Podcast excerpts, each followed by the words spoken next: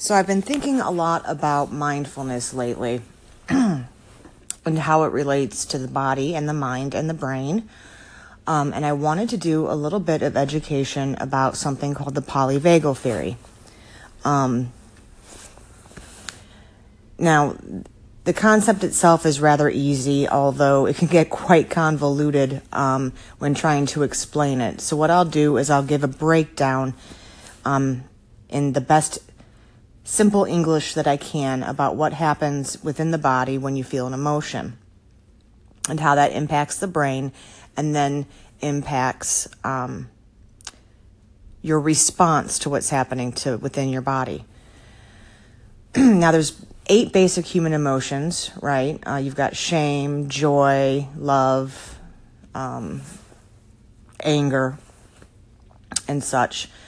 Um, and there was a doctor by the name of Siegel who went and uh, did a lot of research and along with his colleagues found that each of these emotions has a sensation within the body. For example anxiety um, when you're about to feel really anxious um, or when you are beginning to feel really anxious uh, you get a, a flitter in, in your upper chest near your heart and um, sometimes butterflies in your stomach as well if you're if you're scared and anxious at the same time. Um, the body senses that feeling that sensation before you even start to feel it. And so with lightning speed the brain stem through the polyvagal theory through the nerve picks up on that sensation of anxiety and sends it into the right hemisphere of the brain. Now, the right hemisphere of the brain decides, hmm, is this a good emotion or a bad emotion? Now, it could be both, right? Anxiety can put you into a state of fight or flight and it could save your life. I mean, these are these are basic survival instincts that cavemen lived on for, you know, hundred, tens of thousands of years. Um, or it could be something that's very bad. For example, something bad and traumatic happened to you. Um, for example, you were in a car accident, and now every time you get into a car, you start to feel um, anxiety. Okay? anyway, the, the brain decides good or bad, and then it sends it to the left hemisphere where you deal with it. Okay? Now, there's something um, called like the window of tolerance. Okay, so you've got, imagine if you will, um, uh, three lines. All right, above the first line is something called fight or flight. And then you've got a big window, and that's called social acceptance. And then you've got another line, and below that is a small area called immobility.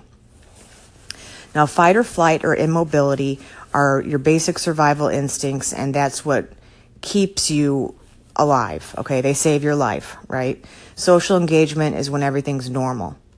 Fight or flight or immobility are also known as states of deregulation, meaning you're not regulated, there's something wrong. Whereas if you're in the social acceptance stage, um, you're regulated, everything's normal.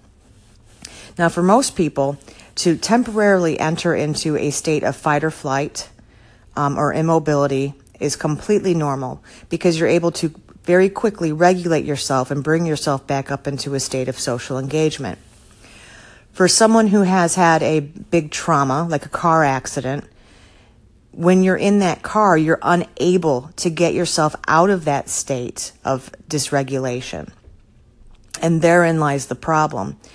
So, one of the um, concepts of uh, Siegel is mindfulness. And what we do in therapy is we learn to recognize the triggers that bring you into a state of fight or flight or immobility, and we work through them to rewrite your story and talk about ways that you could have had more control and talk about ways that you can gain control over that feeling in the future.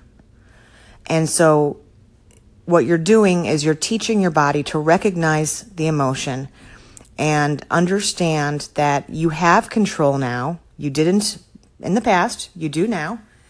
And you're expanding your window of tolerance in that state of social engagement.